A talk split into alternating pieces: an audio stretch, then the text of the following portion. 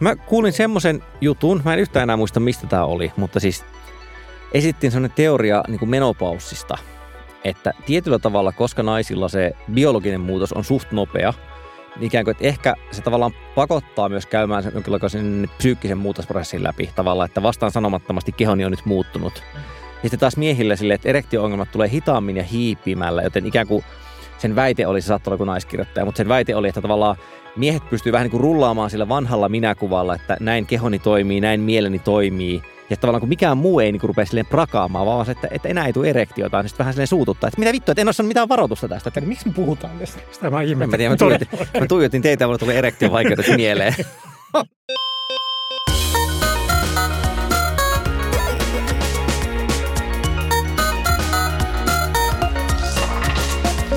Tämä on Vikasietotila podcast, joka operoi faktan maailmassa, mutta on ehdottoman uskottava silloinkin, kun tunkee varpaansa fiktion puolelle.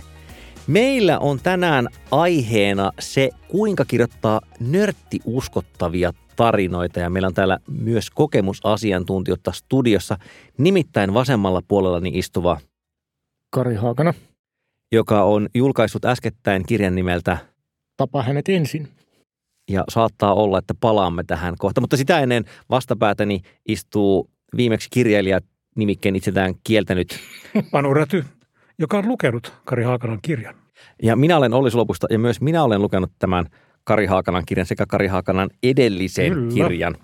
Mutta aloitetaan siitä, eh, viitataan menneeseen. Nimittäin Kari mainitsi tuossa jokunen jakso sitten, että Holton Catch Fire TV-sarjassa on paljon hyvää – ja yksi niistä hyvistä asioista on se tapa, jolla tämä fiktiivinen tarina 70-80-luvun vaihteen mikrotietokoneen maailmasta vaikuttaa uskottavalta, vaikka se on fiktiota. Ja mun eka kysymys on, että minkä takia ja millä tavalla sillä on väliä, että onko fiktiivisessä teoksessa, jonka kaikki tiedämme olevan kuviteltu, näitä asioita ei ole oikeasti tapahtunut. Minkä takia sillä on väliä, että siinä maalataan jotenkin uskottava kuva teknologiamaailman detaljeista. Mitä se sarja sillä oikein voittaa?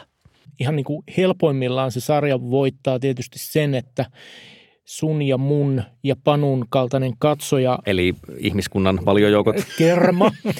niin tuota, saa tyydytystä siitä, että siellä vilahtaa jokin tietty piirisarja ja sitten voimme luennoida – esimerkiksi puolisollemme 45 minuuttia siitä piirisarjasta. Tämä on ihan oikeasti se, jota käytettiin siinä. Muistatko, kun ne oli semmoisia BG-laatikoita, niin siellä oli semmoinen äänikortti. Niin tuo on se, mikä siinä äänikortissa oli. Muistan, koska sillä äänikortilla saa, ja ad infinitum. Ja tota... Täytyy myöntää, että näin hieman tähän tapaan on varmaan käyty itse kunkin kotona keskusteluja tämän sarjan ympärillä. Kyllä, ja, mutta siitä, siitä saa siis niin tämän, tämän tyydytyksen, että, että että tunnistaa sieltä oikeita asioita ja siitä saa lämpimän pörröisen fiiliksen ja, ja, ja se on nostalgista ja se on hienoa. Se on, se on niin se yksi taso. Ja sitten se toinen taso on se, että, että nimenomaan minä tunnistan sen ja oletan, että se keskivertokatsoja siellä viereisessä kerrostalohuoneistossa, niin sillä ei muuten ole paskan hajua siitä, että mikä tuo piirisarja on, ja hän on alempi ihminen, tai siis niin. Mutta liittyyhän se myös siihen, koska meillä on niin kuin tavallaan tietty suhta, suhde siihen tekniikkaan ja suhde siihen teknologiaan, niin liittyyhän se siihen myös siihen tavallaan, tavallaan puutteelliset kuvaukset sitten niin kuin tekniikasta, jos ne on epärealistisia, kliseisiä ja epätarkkoja ja yleisesti ö, ymmärtämättömiä, niin kyllähän ne niin kuin tuottaa sellaista, niin kuin ne asettaa sen koko fiktion niin kyseenalaiseksi. Että miksi minä tätä nyt katson, kun he eivät edes perusasioita saa oikein. Niin. Mutta, mutta siinä, se, siis se mielenkiintoinen ristiriita on se, että me, me lähdetään kuitenkin katsomaan tai lukemaan fiktiota sillä oletuksella, että se on nimenomaan fiktiota. Ja, ja jotenkin, ei, siis olisiko hyvä esimerkki se Tarantinon natsifilmi, mikä se nyt olikaan? Inglorious mm, Bastards. Jossa, jossa niin kuin rikotaan tavallaan... Ö, niin kuin jonkinlainen katsojan ja, ja tota, tekijän, siis elokuvan tekijän niin kuin välinen ö, sanaton sopimus sillä, että se loppuu Hitlerin tappamiseen, koska eihän ne tappanut Hitleriä. Mitä saatana? Että siihen, niin että siihen kohtaukseen saakka se elokuva on tavallaan uskottavaa fiktiota. No Mut, niillä rajoilla no, kyllä. Niillä, niin kuin no, siis uskottavaa, siis tästä, tästä jos Olemme tavallaan että, tehneet sopimuksen siinä, että tässä voidaan niin, mennä Ihan, myös ikään kuin... Äh, tämän niin kuin todellisuutta muistuttavan maailman ulkopuolella. Niin, mutta et, et siinä on kuitenkin niin sopimus ja, ja se sopimus on tietysti aina implisiittinen, että me hyväksytään esimerkiksi, että tässä on maailma, jossa lohikäärmeet on oikeita. Mm-hmm.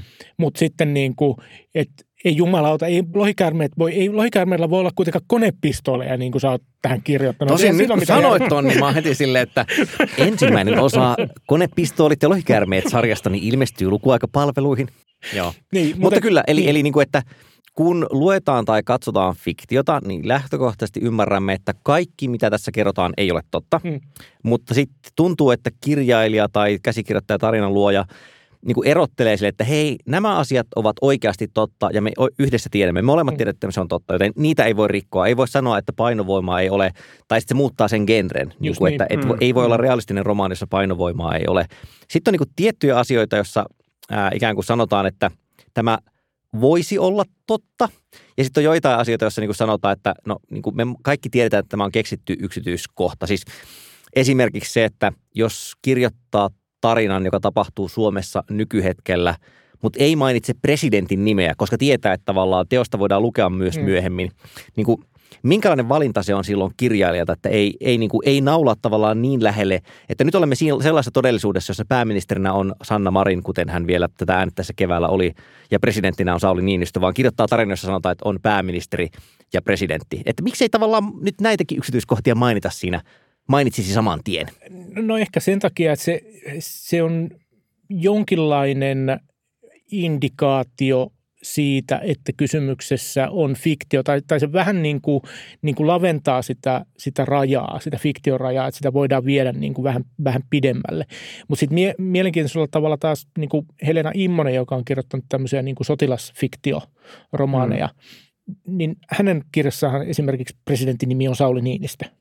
Ja, ja, ja se naulaa sen niin kuin tavallaan siihen tiettyyn aikaan ja, ja niin kuin fiktioksi juuri tietystä tilanteesta, mikä on, mikä on sekin niin kuin yksi ratkaisu. Se tavallaan niin kuin tuo sen ö, realismin lähemmäs, mutta tavallaan se työntää sitä, sitä realismia samanaikaisesti jännittävällä tavalla vähän kauemmas. Niin ikään kuin, että tässä jää nyt vähemmän vaihtoehtoja kirjailija kirjoittajalle leikkiä, että tämä olisi voinut oikeasti tapahtua, Just koska niin. tavallaan mitä enemmän – on merkinnyt, että tämä yksityiskohta on täsmälleen samalla tavalla kuin mm. nykyisessä todellisuudessamme, niin sitä hankalampi on sitten väittää, että lisäksi siellä tapahtui tämä niin. fiktiivinen asia. Joo, ja siis mä haluan vielä palata tuohon, mitä Panu sanoi siitä, että, että, niin kuin, että jos yksityiskohdat, teknologiset yksityiskohdat, ehkä nimenomaan just tietokoneisiin, tietokoneiden, siihen mitä ne näytti, tai siihen mitä niillä voidaan tehdä, jos ne yksityiskohdat on väärin, niin saattaa tulla semmoinen olo, että mikään muukaan siinä ei, ei pidä paikkaansa. Mikä on tietysti silleen hassu ajatus, että jos nimenomaan nyt ajatellaan niin kuin tällaista vaikka Halt and Catch Fire tai, tai jotain teknotrilleri-genreä, jossa on paljon niin kuin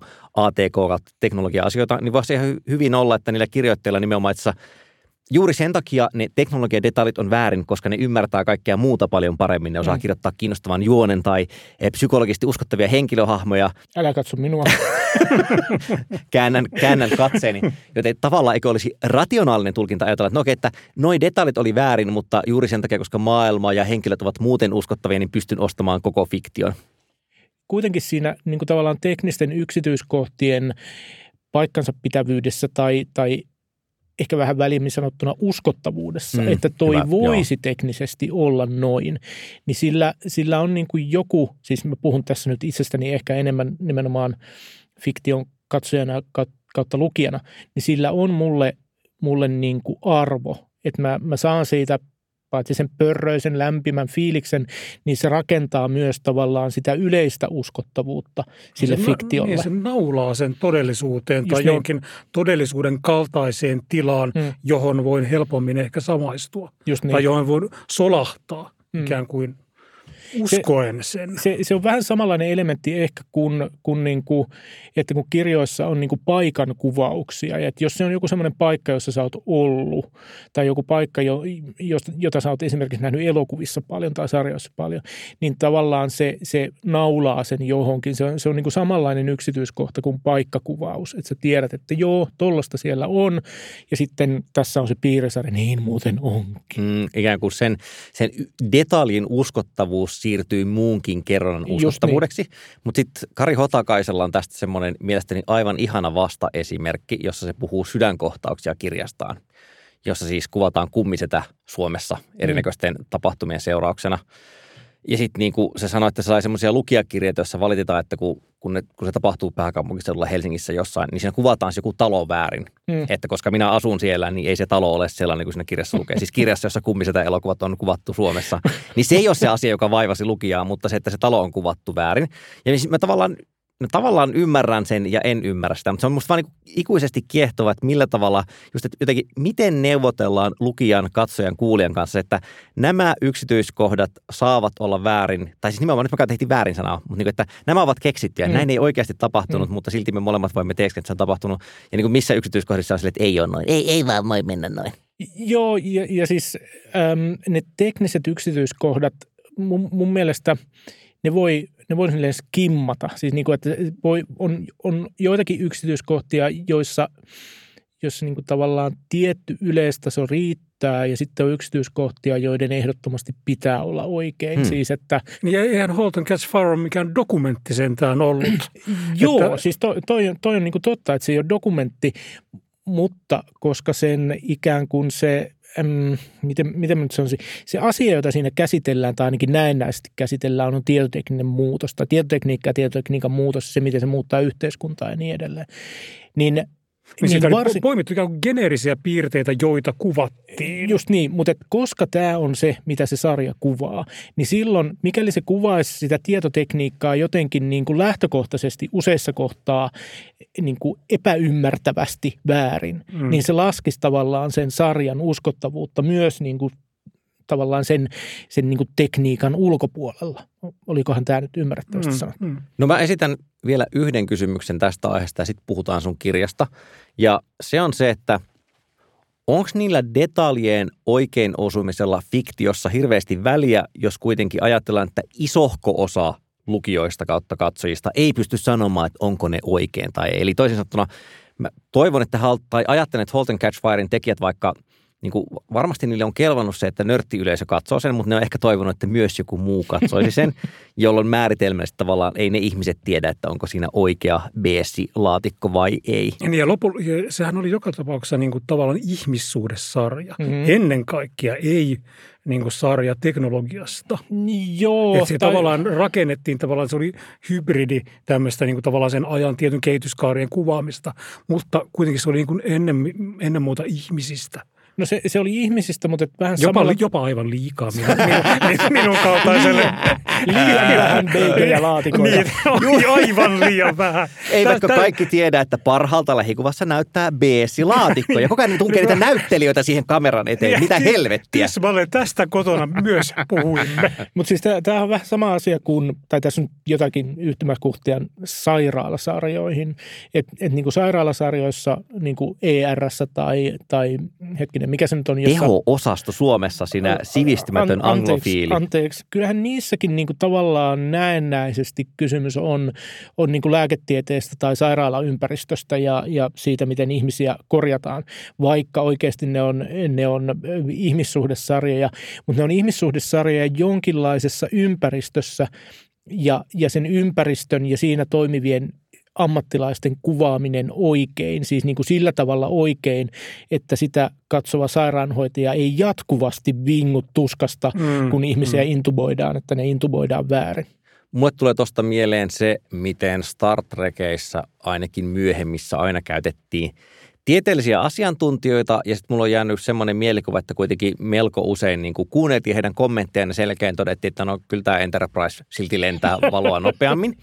Mutta toki siinä voidaan sanoa, että et, et kun genre ei ole tiukan realistinen draama, vaan se on mm. science fiction, niin ehkä ikään kuin katsojat hyväksyvät sen, että, että niin kuin välillä asiat ei mene oikein. Lähinnä mä haen sitä takaa, että niin kuin, sehän on siis technobabble termi, jota on ymmärtääkseni nimenomaan trekkiin sovellettu. Eli se, että hahmot tuntuvat puhuvan tiedeasioita, mm. mutta niin kuin, että ei se nyt tavallaan ole missään suhteessa siihen, mitä oikeasti mm. maailmassa tapahtuu tai mitä oikeasti maailmassa tiedämme, mutta niin, että ne luo sitä kuvaa jotenkin, sanotaan jotain sellaista, joka kuulostaa tieteelliseltä tavalla mm. tai toisella. Mutta niin, ei sillä nyt ole väliä, että se ei oikeasti pidä paikkaansa, vaan sillä luodaan sellaista kuvaa, että okei, he elävät tulevaisuudessa ja he tietävät asioista paljon. Mm. Mut, niin. niin. Holten Catch Fireissa sitten, niin kuin, siinä, siinä on muutamia kohtauksia siinä, muistaakseni ensimmäisellä kaudella, jossa, jossa sovelluskehittäjä – tuskailee siinä, että miten, miten se ei saa softaa toimimaan. Ja ne on tavallaan niin kuin uskottavia kohtauksia just sen takia, että, että ne kuvaa sellaista tilannetta, jossa ihminen ikään kuin älyllisesti yrittää ratkoa jotain ongelmaa, joka ei oikein ota ratkoakseen, ja se tekee kaikenlaisia asioita, joita ihmiset tekee siinä kohtaa, ja, ja se käyttäytyy niin kuin irrationaalisesti, ja se on vähän niin kuin ärsyyntynyt, ja, ja, ja sitten, sitten se tietenkin lopulta ratkaisee sen, että millä tavalla se menee. Sekin on niin kuin tavallaan siinäkin on niin kysymys teknologiasta ja suhteessa teknologiaa ja se on, se on niin tunnistettavaa. Ja, ja se on ehkä niin yksi sellainen niin pieni yksityiskohta, joka ei, joka ei varsinaisesti liity teknologiaan. No, mutta se liittyy... Toi on niin kuin, erittäin merkittävä pointti, koska siinä on just se, että se niin kuin teknologiatyöhän on, niin kuin tavallaan se työskentelyhän on joka tapauksessa tuollaista, että, että hirveän usein me nähdään populaarikulttuurissa sellaisia niin hakkeri- tai teknologiakuvauksia, joissa ne on niin jotenkin kaikki paissia. Ne ratkoo ne ongelmat saman tien ja ne on niin kuin Gaussin käydä niin kuin aivan äärimmäisessä niin kuin kärjessä. Ja tavallaan tuossa niin kuin, tavallaan, että näytetään niin kuin aidosti sitä, tavallaan, että se on kamppailua. Mm, mm. Puhutaanpa sitten sun kirjasta, jonka nimi on, käykää kuuntelemassa se. Tapa hänet ensin. Anna ensinnäkin pieni juonireferaatti heille, jotka eivät kirjasta mitään tiedä, siis sen verran, että pääsevät kärrylle. Tavallaan maalaa genre ja maailma. Mitä tulee tietää? No genre on, on tota, jännityskirjallisuus, ehkä vähän niin kuin teknotrillerin suuntaan oleva jännityskirjallisuus, jossa on kysymys pohjimmiltaan hakkeroinnista – siitä, siitä miten... Vai tota, krakkeroinnista, itse nyt anteeksi, anteeksi, kyllä. Missä tahansa muussa haastattelussa tämä menisi läpi, mutta tässä podcastissa. Niin, tämä ei mene läpi. No joka tapauksessa hakkeroinnista. Tietomurrosta. Niin, tietomurrosta. No ei se sitten ole hakkerointia, jumalauta. Ja siitä, miten, miten teknologiaa käytetään ö, valtiotoimijoiden taholta käsin. Mm. Mitä tarkoittaa teknotrilleri? Suunnilleen? Miten se eroaa siis tavallista thrilleristä? Öö, siis varmaankin teknotrillerin öö, erottaa thrilleristä se, että siinä kuvaillaan suhteellisen yks, yksityiskohtaisesti yleensä nimenomaan sotilastekniikkaa. Ja, ja siis niin kuin tässä varmaankin se arkkityyppi on Tom Clancyn varhainen tuotanto, jossa kuvataan niin kuin suurin piirtein osatasolla, miten, miten suihkuhävittäjä toimii. Mä, niin, siinä on piirteitä ehkä teknotrilleristä. Mä, mä niin kuin en ihan hirvittävän syvälle yksityiskohtiin omassa kirjassani mene, mutta et, et niin kuin vähän niin kuin siihen suuntaan. Nimittäin sitä kirjaa lukiessa ajattelin, että verrattuna edelliseen teokseesi Välitön uhka, niin tässä oli ehkä enemmän ATK-teknologiaa mm. mukana. Nimenomaan niin, kuin niin, että sillä on juonen kannalta väliä. Mm, se, mitä mm. laitteella pystyy tekemään ja miten laitteet toimii ja mitä laitteista tiedetään, jne, jne, se vaikuttaa hahmojen kohtaloon ja se mm. ajaa sitä juonta eteenpäin, mikä oli heti silleen, niin kuin, että tämä on plussa. Sitten mä itse myös myhäilin tyytyväisenä sille, kun mä ajattelin, että aivan, aivan, tässä on tämmöinen tota, tällainen hyökkäystekniikka keksitty. Ja tämähän perustuu siihen yhteen oikeaan uutiseen, jonka minäkin olen lukenut. Sitten mä olin vähän pettynyt, kun siellä lopussa sä kerrot, että mistä ne oli poimittu. niin kuin, että nyt, nyt meni nimenomaan se minä tiedän, hän ei tiedä mm. nautinto. Veit sen minulta pois raalla tavalla. Mutta vasta siellä lopussa. Vasta siellä lopussa, mm, olkoonsa. Mutta siis se kysymys, mikä tästä kumpuaa on, että jälleen se on kuitenkin nyt niin kuin kuvitteellinen teos. Minkä takia sä otit siihen jotain todellista pohjaksi tai, tai niin kuin tavallaan, että minkä verran sä ajattelit, että mun pitää nyt viilata tästä yksityiskohtia pois. Eikö olisi voinut keksiä tavallaan kokonaan fiktiivisen hyökkäyksen tietokonetta vastaan ilman, että, että niin kuin kaltaisen sivistynyt lukija tunnistaa, että aivan tässä on viittaus tähän todelliseen tapahtumaan, todelliseen juttuun. Olisi voinut tietysti niin kuin ottaa pois tai olisi voinut niin kuin keksiä aivan täysin fiktiivisen. Mutta mä oon huomannut, että, että, että niin kuin näin kahden kirjan vankalla kokemuksella, että, että niin kuin, ne juonet lähtee niin kuin jostakin tosi elämän tapahtumista. Et ensimmäisen kirjan niin kuin tavallaan jonkinlaisena fiktiivisenä pohjana oli Palmen murha. Tai se, että mä kuvittelin, että minkälainen olisi niin kuin Suomessa tapahtuva poliittinen väkivallanteko, joka, jolla olisi niin kuin samanlainen vaikutus ja, ja joka olisi samalla tavalla järkyttävä ja niin edelleen. Ja sitten tässä niin kuin oli tämä sun mainitsema oikean elämän ö, niin kuin hyökkäys tai, tai tota, hakkerointikeino, josta mä otin niin kuin tavallaan sen, sen perusidean, että miten se toimii ja sovellisin sitä sitten siihen juoneen. Että tota, et se, se on ehkä vaan niin kuin tavallaan mun tapa toimia, mutta sillä on myös niin kuin sellainen vaikutus, että koska se on oikeasti ollut olemassa, niin sen kuvailu on jotenkin – mä en tiedä, ehkä, ehkä toisaalta niin kuin helpompaa, mutta toisaalta sitten niin kuin vaikeampaa, koska siinä, siinä täytyy niin kuin tasapainoilla sen kanssa, että kuinka paljon sitä pitää kuvata, jotta niin kuin se on, kuulostaa oikealta ja kuinka paljon sitä voi kuvata, että lukija ei nukahda kesken lauseen, kun mennään, niin, tuota mennään mä niin, tota mä just ajattelin, että miten, miten, sä, niin kuin tavallaan, miten ne faktat kääntyy fiktioksi, missä kohtaa se, niin kuin, tai, sehän vaatii äärimmäistä tasapainoilua hmm. ikään kuin sen, kan, sen kanssa, että miten paljon mä tästä voin kertoa ilman, että se lukija, joka ei välttämättä ole teknisesti mitenkään niin kuin syventynyt tähän hmm. asiaan, niin pysyy vielä mukana. Niin, siinä auttaa niin kuin ensinnäkin oma rajallinen tietämys, eli sen yli ei, ei voi eikä kannata mennä. Ja sitten niin tavallaan jonkinlainen niin semmoinen arkijärki, että, että tota, täytyy yrittää asettua sinne lukijan puolelle, että, että vieläköhän toimi menisi, vai ehkä tämä alkaa olla Ei voi tulla liikaa. sivukaupalla teknisiä niin, just niin, manuaaleja. Just niin, niin. Vaikka niitä jotkut lukijat saattavat toivoa. pienehkö Saatan katsoa Panun suuntaan tai sitten entämään jääköön tässä itse kunkin lukijan pohdittavaksi. Tota, missä kohtaa ja miten sä päätit, että no niin nyt niin tätä enempää mä en enää kopioi todellisuutta tähän fiktiiviseen tarinaan, vaan niin että tästä eteenpäin mä liikun fiktion maailmassa. Eli oliko jotenkin semmoinen, että nyt olen kuvannut todellista maailmaa tarpeeksi, joten ikään kuin lukija ottaa minut vakavissaan ja tästä eteenpäin mä nyt voin tehdä sillä tarinalla mitä tahansa. Koska sehän tosiaan siis, mä yritän nyt sanoa tämän sille mahdollisimman spoilerittomasti, että siis ensinnäkin se, se tapahtuu siis eri ympäristössä. Mä tarkoitan, että hyökkääjä – ja uhri on erit kuin mitä on ollut todellisessa mm, maailmassa. Mutta kyllä. tavallaan se tekniikka, että tällä tavalla voisin tunkeutua toiseen tietokoneeseen, mm. on, on samalla niin kuin on kuvattu. Niin, niin kuin taas tullaan siihen, että, että eihän se lähtökohtaisestikaan se ei ole täysin samalla kuin mitä tapahtui mm. oikeassa maailmassa, vaan se on sijoitettu eri kohtaan. Että, niin kuin, että olisihan siinä voinut olla enemmänkin vaikka niitä jäl, niin kuin samalla tavalla jälkiseuraamuksia kuin mm. mitä ta, tapahtui oikeassa maailmassa, tai enemmän sitä miten se selvisi oikeassa maailmassa. Mutta tässähän niin kuin kaikki ne asiat menee täysin eri tavalla siellä fiktiivisessä maailmassa kuin, kuin oikeasti. Niin, mutta se, se oli vaan tavallaan sen, sen perusidean sovittamista siihen, siihen tarinaan. Kyllä se kuitenkin niin kuin niiden elementtien täytyy olla alisteisia sen, sen niin kuin kirjan tai, tai siis sen tarinan toimivuudelle. Että se, ne, että se, että se kirja on kiinnostava, että se tarina kiinnostaa lukija on, on niin kuin se ykkösprioriteetti. Ja, ja kaikki on alisteista sille ja tota, jopa, jopa niin kuin teknologiakuvaukset, vaikka se raastaa sydäntä.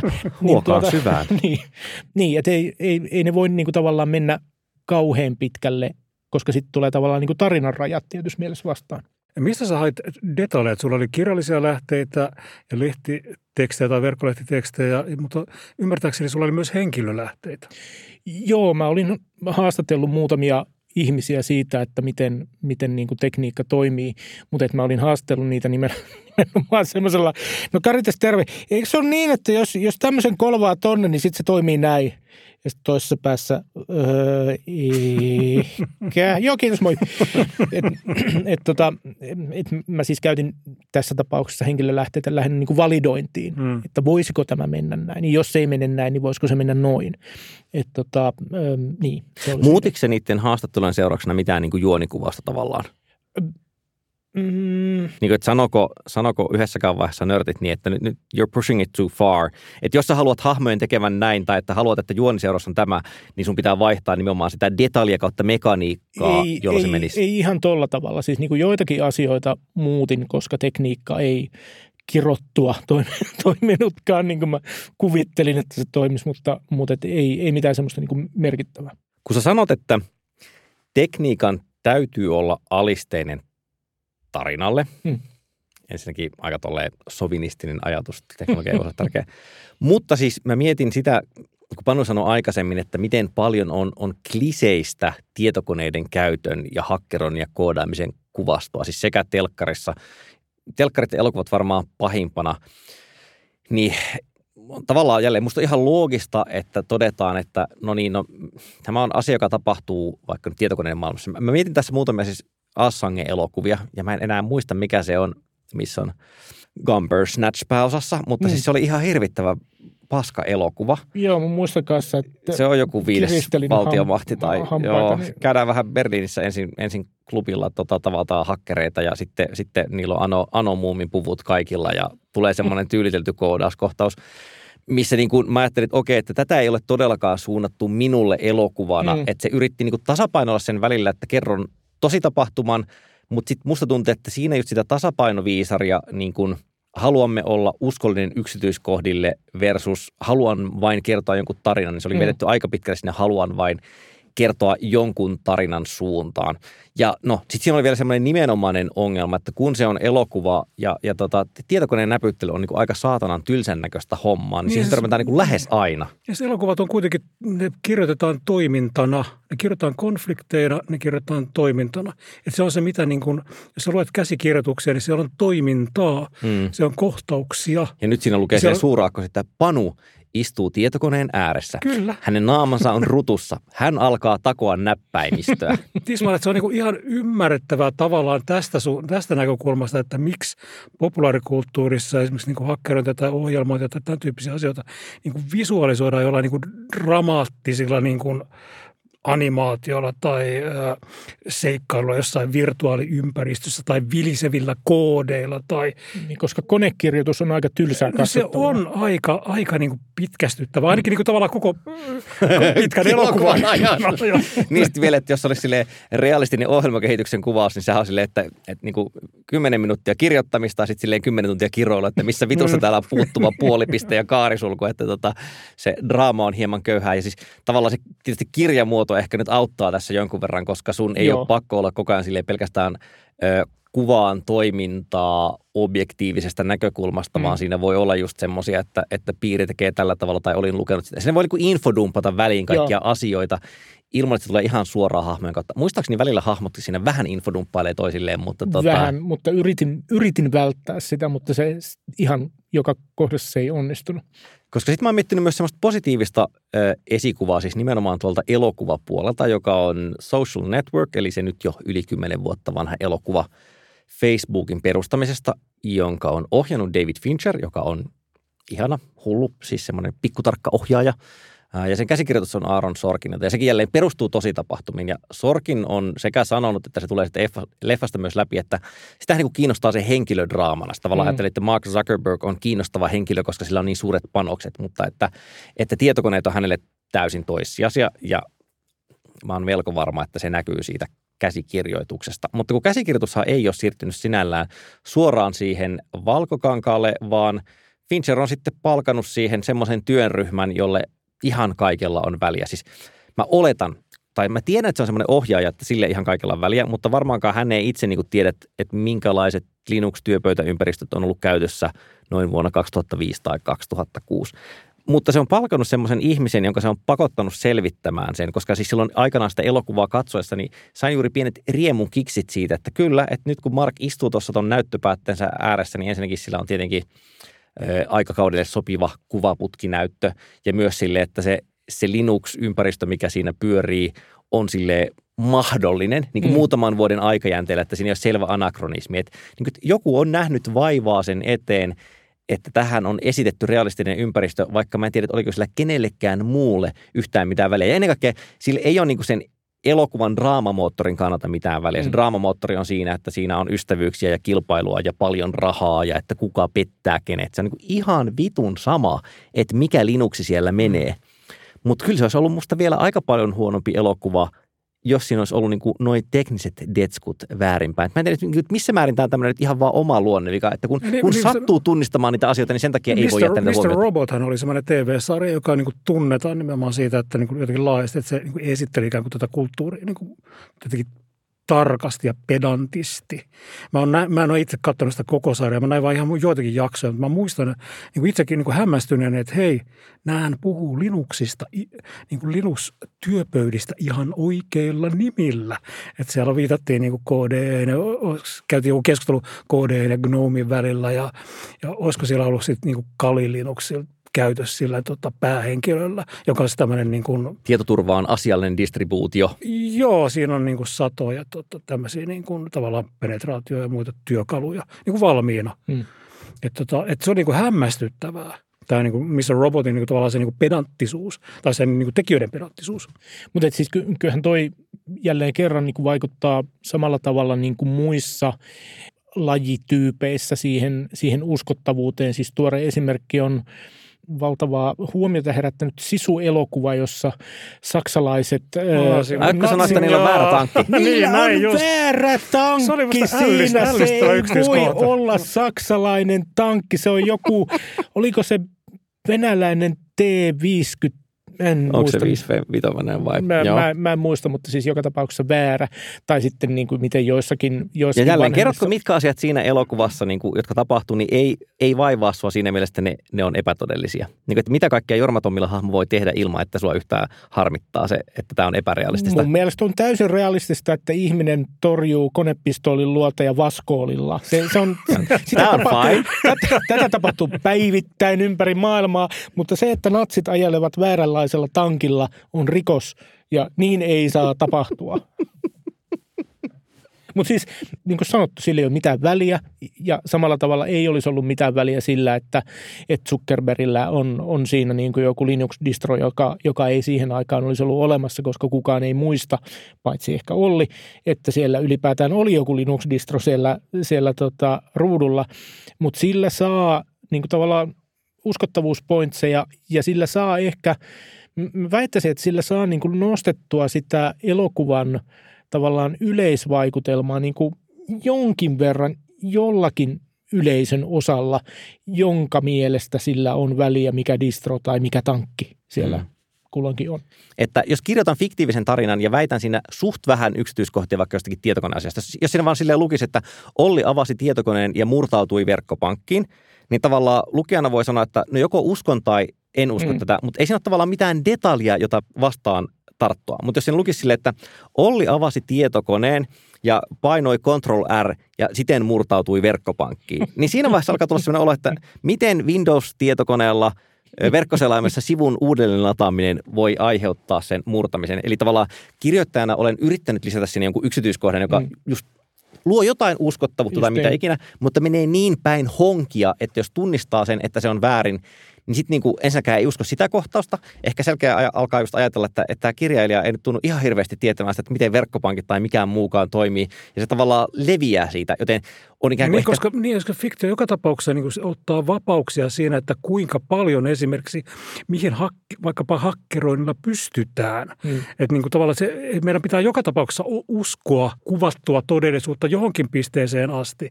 Jos siellä menee kaikki, kaikki asiat pieleen, ikään kuin koko pohja alkaa murentua ja kadota alta ja sitten en enää usko. Karilla oli, Karilla oli tästä niin kuin erinomainen esimerkki, että, että niin kuin, kun siis tasapainoilee juuri sen välillä, että miten paljon kerron tai paljastan, niin sun mielestä Le Carre on hyvä siinä. Joo, tai siis se, se jotenkin, siis tämä varmaan liittyy osittain siihen, että, että Le Carre oli aikanaan brittien tiedustelupalvelussa töissä ja se tavallaan toi niille ensimmäisille kirjoille. Jotka siis jo, sijoittuu samaan maailmaan. Joo, kyllä. Joo. Ja alkujaan niin kuin 50-60-lukujen vaihteeseen ja, ja niin kuin brittien tiedustelumaailmaan, niin tavallaan se toi uskottavuutta hänelle, että hän, hän niin kuin kirjoitti siitä, vaikka hän niin kuin moneen kertaan ainakin haastattelussa sanoi, että, että hän ei ole ottanut niistä, niistä niin kuin – mitään niin kuin salassa pidettävää tai mitään sellaista, mitä siellä olisi NS oikeasti ollut, niin sellaisesta hän ei ole kertonut, vaan hän on luonut maailman, mutta koska hänellä oli tavallaan tietty uskottavuus tai tietty tausta, niin se toi tiettyä uskottavuutta. Mutta mun mielestä se, mitä, missä Le Carre on hyvä tuossa ikään kuin tuon hyökkäyspinnan tavallaan minimoimisessa on se, että, että Le Carre kuvaa esimerkiksi tiedustelumaailmaa niin kuin tietyltä osin hirveän yksityiskohtaisesti, mutta sitten suurelta osin hyvin niin kuin sumeesti, että, että meille jää niin kuin semmoinen käsitys, että me katsotaan hirveän tarkkaa kuvaa, mutta se kuva-ala on itse asiassa hyvin pieni ja se reunat on sumeet ja, ja sitä reunaa on tosi paljon. Et, et niin että meillä ei ole käsitystä siitä, mitä sen kuvan ulkopuolella on, mutta meillä on illuusio siitä, että siellä ulkopuolella on todella paljon asioita. Ja se, että siellä on paljon asioita, välitetään hyvin niin kuin, niin kuin pienin keinoin, sellaisilla niin kuin tavallaan viittauksilla, jotka ei oikeastaan niin kuin viittaakaan mihinkään, mutta ne, ne tuntuu viittaavan semmoiseen hyvin niin kuin laajaan maailmaan. Mä oon miettinyt myös semmoista, että onko niin kuin hyödyllinen vertauskuva ajatella sitä jotenkin riskin kautta, siis sitä ikään kuin, että miten yksityiskohtaisesti kuvaan jotain semmoista maailmaa, josta en oikeasti ole ihan varma, että, että, niin että voisiko tässä käyttää semmoista hyökkäyspinnan – käsitetty, joka tietenkin kaikille kuulijoille joko on tuttu tai ymmärrätte sen. Siis pohjimmiltaan ikään kuin se, että tähän kirjaan ei vaan mahdu enempää niitä detaljeja. Ikään kuin, että kirjailija on laittanut juuri sen verran mukaan, kun mahtuu, mutta oikeasti se tietäisi mm. enemmänkin. Ja toinen, ja, toinen niin kuin esimerkki tuosta on, on Tolkienin tavallaan se maailmanluonti, että johonkin Taru Sormusten herraan, niin siinähän on jatkuvia viittauksia ikään kuin taaksepäin. Niitä ei selitetä kauhean paljon, mutta niitä on todella paljon. Mm. Ja, ja tota, että tavallaan, että me nähdään niin kuin pieni väläys jostakin, jonka takana on jotakin, jotakin niin kuin todella paljon. Ja itse asiassa mua niin kuin suoraan mutta nykyinen esimerkiksi Disneyn tapa, niin kuin, että kaikella pitää olla niin kuin backstory, joka silleen niin kuin selitetään vittu auki niin kuin lapsille.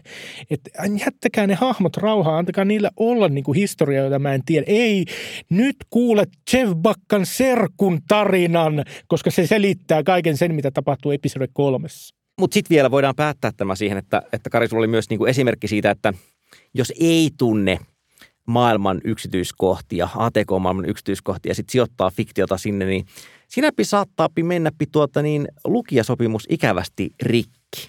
Dan Brown, joka on siis kirjoittanut Da Vinci-koodin ja sen lukemattomat miljoonia euroja tahkonneet jatko-osat ja ei niin, että minulla olisi mitään sitä vastaan, että itsekin tahkoaisin miljoonia euroja, mutta Dan Brown kirjoitti kirjan, jonka nimen olin jo unohtanut, mutta jonka, jonka kyllä työnnän show notesihin, mutta jonka ympäristönä oli siis Yhdysvaltain signaalitiedustelusta vastaava elin, eli NSA, National Security Agency, ja sen loppukohtauksessa, jos nyt muistan oikein, niin, niin kokonainen rakennus tuhoutuu, koska sen rakennuksen sisällä oleva, olevan supertietokoneen prosessorit kuumenevat niin, että koko rakennus räjähtää. Itselleni kävi tänään samalla tavalla, just Joo, ihan tuossa räjähti, talo räjähti, kun tuota CPU kuumeni liikaa. Sörnäisissä on tällä hetkellä... Laakerit meni tuulettimesta ja sen jälkeen sitten vaan leimahti. Niin se yleensä menee. Mutta siis tämä oli, tämä Dan Brownin kirja ilmestyi siis ennen Da Vinci-koodia ja, ja ennen niin kuin tavallaan kun tietokoneet oli sellainen niin kuin jokaisen niin kuin arkea läpitunkeva asia. Ja, ja varmaan se oli niin kuin silloin siinä vaiheessa, niin kuin, että no kyllä vielä menee lukijasopimukseen se, että tietokoneet räjähtelee, kun niiden prosessorit kuumenee. Ja, ja sitten mä muistan vaan, että kun mä luin sen loppuun vähän silleen, se, se oli varmaan joku, että oli nostanut lentoasemalta ja pitkä lento ja luen. Ja sitten silleen, että no ei helvetti, että täh, tähän saakka tämä oli vielä ihan ok, mutta että nyt, Dan Brown mitä? Ja, ja se, se oli kyllä jätti pahan maun. Sitten mä kerron vielä käänteisen esimerkin, siis tietyllä tavalla käänteisen esimerkin. Öö, me ei nyt olla tässä puhuttu Michael Crichtonista, mutta hän menee myös mm. vahvasti tällaiseen genreen, jossa kirjoitti niin kuin genre-jännäreitä, jotka sitten sijoittui johonkin tiettyyn maailmaan, että, että oli se sitten, ja jollain tavalla tieteen kanssa ja tieteisfiktion kanssa tekemistä, mm. mutta nimenomaan, niin että maalaili sinne paljon yksityiskohtia. Ja esimerkiksi äh, maailman paras dinosauruselokuvasarja Jurassic Park – niin siinä ensimmäisessä elokuvassa kakkonen on parempi, Don't at me, kakkonen on parempi kuin ykkönen, niin siinähän on semmoinen kohtaus loppupuolella, jossa äh, nuoret päähenkilöt käyttävät tietokonetta, koska niiden pitää saada sähköt päälle tai avata portit tai mitä ikinä. Mutta mm. kuitenkin siis, koska äh, Newmanin näyttelijä on hakkeroinut koko jurapuiston ja niitä tietojärjestelmiä ei pääse käyttämään, sitten pitää palauttaa ne systeemit. Ja siis siinä törmätään siihen, että, että tota, se tyttö sanoo, että I know Unix, ja sitten se käyttää tietokonetta, ja siinä on semmoinen erikoinen 3D-GUI näkyy näytöllä.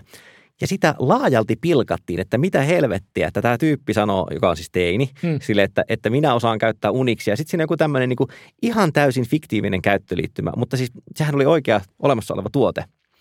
Että mä luulen, että tuotantosuunnittelijat ovat siis päätyneet siihen, että, että juuri tämä asia, että miten helvetissä me näytetään ruudulla jotain, niin siihen oli onnistuttu löytämään semmoinen 3D-sovellus. Se on siis niin kuin tiedostohallintaohjelma, okay. joka yksinkertaisesti vaan piirtää niin kuin puurakenteiden sijaan 3D-rakenteita. Mutta, mutta siinä siis kävi sitten vähän niin, kuin niin että tosiaan jengi ajatteli, että okei, nyt toi ei näytä oikealta. Siis en osta tätä yksityiskohtaa, vaikka se olikin mm. oikea yksityiskohta. Että niin, se voi olla hankala neuvotella sitä sopivaa tasoa sille lukija- tai katsojasopimukselle.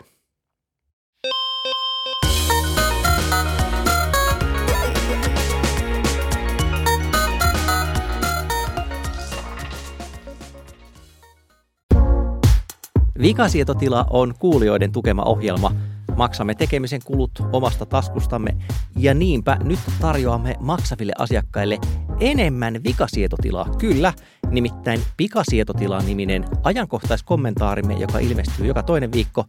Lisätietoja siitä nettisivultamme vikasietoti.la, josta löydät tilausohjeet ja pääset tukemaan vikasietotilan tekemistä. Paljon kiitoksia. No niin, vikasietotila, kuten lupasimme, säilytti uskottavuutensa tähän asti ja nyt voi olla, että kokeilemme uskottavuuden rajoja tässä loppuosiossa, jossa... Olli, tietokoneesi uhkaa räjähtää.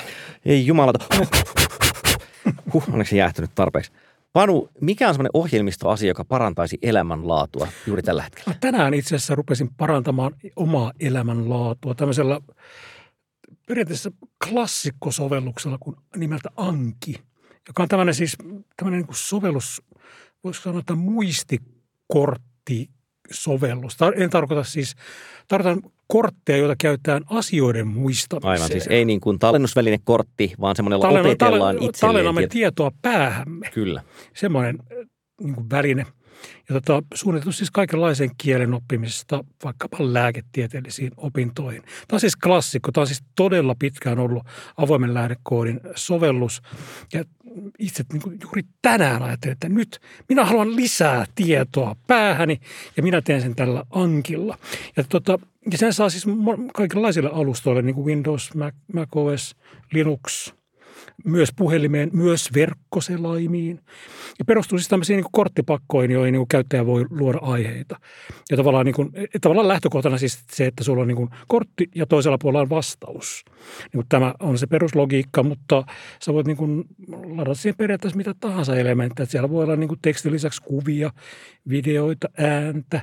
Itse latasin just tänään niin pari tämmöistä pakkaa, jossa oli klassisen musiikin teemoja voidaan niin tavallaan, että sä voit kuunnella teeman ja mikä tämä olikaan. Ja sitten löytää toista puolta vastauksen. Kyllä. Onko flashcardille vakiintunutta Suomessa? No, tätä mä just mietin, on? että niin kuin, onko, onko se muisti. Ei sille kyllä ole. Siksi mä käytin niin kuin muistikortti. Niin. niin. niin onko tämä jotenkin sellainen asia, jota amerikkalaiset käyttää jotenkin varmaan? Oletan, että ne rupeaa jo kindergartenissa opettelemaan flashcardeilla ja mm. sen takia se on kaikille tuttu termi, jota ei tarvitse selittää. Totta. Koska minäkin törmään nimenomaan näissä ohjelmistoympäristöissä siihen, mm. että ja oletetaan vielä, tietää. Mm ja vielä yhden asian haluan sanoa, koska se unohtui äsken. Mm. Aikavälikertaus. En tiedä, onko Mikä? tämäkään mikään oikea termi, mutta minä keksin sen juuri. Aikavälikertaus. Eli tämmöinen, tota, että että sä pystyt tehostamaan sitä omaa oppimistasi niin kuin tietyn, tavallaan kertaamalla tietyn väliajoin. Ja tämä Anki auttaa myös siinä. Mutta mut tämä on ehdottoman suositeltava ja ilahduttava jotenkin. Ja mä tänään jotenkin ilahduin siitä, että mä kuulen sieltä niin kuin musiikkia, teemoja, klassisen musiikin teemoja. Mäkin ilahduin tässä eräänä päivänä, kun olin tekemisissä tietotekniikan kanssa, sillä minulla jostain syystä aina silloin tällöin käy näin. Siis kävi sinänsä onnellinen tilanne, että olimme saaneet apurahan erään podcastin tapaisen asian tekemiseen. Ja sitten tuli niin kuin onnittelukirje, että kuule ihan tuossa on painettu, painettu kirje myös. Ja sitten luki, että voit käydä katsomassa sen tietojärjestelmästämme että mitenkä raha nostetaan, että se ei automaattisesti siirry tilille, vaan sinne pitää käydä laittamassa hakemassa. No minä kirjaudun sisäänjärjestelmään selaimella ja sitten siellä näkyy yksi mun aikaisemmin vuosia sitten saama apuraha, mutta ei näy tätä uutta, joka oli vähän niin kuin hämmentävä, koska siinä ohjeessa annettiin ymmärtää, että se ilmestyy sinne suoraan minä olen siinä vastuullinen hakija, se on työryhmä, mutta sen pitäisi näkyä siellä minulla. No sitten luki, että ette ole ehkä rekisteröitynyt, olin rekisteröitynyt. Mutta eipä siinä mitään. Juttelen Aspan kanssa, soitan sinne, ystävällinen ihminen vastaa ja, ja sitten kysyy, niin kuin, että onko syöttänyt tiedot oikein, että onko siellä joku kirjoitusvirhe, niin ei ollut kirjoitusvirhettä. Mutta meni niin, että heidän tietojärjestelmissään ää, se tunnisti käyttäjän yksilöimänä tietona oli siis henkilötunnus. Ja nyt sattui käymään niin, että heidän järjestelmässään kirjainkoolla oli väliä. Hmm. Mä oon melko varma, että hetuissa minkään speksin mukaan kirjainkoolla ei ole väliä. Mutta toisin sanottuna mä oon joskus täyttänyt varmaankin lomakkeeseen. En mä enää muista, että onko mä laittanut niin pienellä vai isolla kirjaimen, koska mun tarkistuskoodi siinä lopussa on kirjain. Ja nyt taas sitten, kun olin lähettänyt myöhemmin tämän lomakkeen, niin siinä olin laittanut eri kirjainkoon, joten sen takia se ei sitten osannut yhdistää näitä kahta hetua toisiinsa. Ja siis siitä tuli sitä aspa-ihmiseltä niin kuin se kysyy sitä hetua mun mielestä heti ekana. Eli ei ole varmaan niin ensimmäinen kerta, kun he ovat törmänneet tähän. Mutta mulle oli kyllä ensimmäinen kerta, kun hetu oli case sensitive. Mutta Kari, pitäisikö meidän nauttia joku kulttuurituote vielä? Joo, suosittelen luettavaksi Wirein isoa juttukokonaisuutta, joka kertoo siitä, miten algoritmeja ja, ja tämmöistä business intelligence tekniikkaa käytetään – erilaisten tukihuijausten paljastamiseen, eikä itse asiassa edes paljastamiseen, vaan tämä, tämä tota, juttu kertoo siitä, miten, miten käytetään tämmöistä, mikähän on oikea sana, siis riskipisteytystä sille, että, että kun tässä on esimerkiksi Hollannista tämmöinen tapaus, jossa Akkenture on ollut tekemässä tekemässä Ihana tämä korrekti ääntämys, Akkenture. Assenture. Mikä se onkaan? Aksenture. En minä tiedä. Askenture. Ai niin. Nyt me se... on käyty kaikki permutaatiot läpi. Joku näistä oli oikein. Joku näistä on, tai jostakin sieltä välillä. Mutta joka tapauksessa siis ovat rakentaneet järjestelmän, joka pisteyttää ihmisiä sen mukaan, että miten todennäköistä on, että tämä ihminen yrittää huijata jotakin sosiaalitukea, asumistukea tai, tai jotakin tämmöistä vastaavaa. Ja niin kuin systeemit yleensä, niin yleensähän se menee tosi hyvin. mutta Onko tässä joku tämmöinen niin kuin, tota, foreshadowing-tyyppinen fiktiivinen rakenne mm, käytössä. mutta sitten kun Mikä se menee pieleen, pieleen, niin se todella menee pieleen. Tämä, tämä on laaja, laaja tota juttukokonaisuus, jossa on, jossa on paljon juttuja ja sitä on tehty yhdessä tämmöisen kansainvälisen tutkivan journalismin yhteisön kanssa, mutta tota, löytyy show notesista uh, Wiredin juttu This Algorithm Could Ruin Your Life ja on hyvä esimerkki jälleen kerran siitä, että miten – Miten kaikki menee vituiksi, kun algoritmeille annetaan valtaa päättää asioista? Näin. Vikasietotila on nyt taas täällä riemunasi seuraavien viikkojen riemunasi. ajan. Riemunasi. Sanoit sen sitten ääneen. Ei, kari, kari, Ajattelin ei, sitä. Ei, joten... Ajattelit sen ja sitten se tuli ulos suusta. niin, niin, niin sitä joskus käy. ajatuksille käy oli juuri kiittelemässä sinua, rakas kuulija, että olit pysyt mukana, mutta tässä vaiheessa voit tietysti tälleen tukea tärpättiä korviisi ja miettiä, että saisiko sillä pestyä tuon edellisten sekuntien äänet pois. Ei vaineskaan. Ihanaa, että olet täällä ja me olemme taas tässä tämän kevätkesän seuranasi.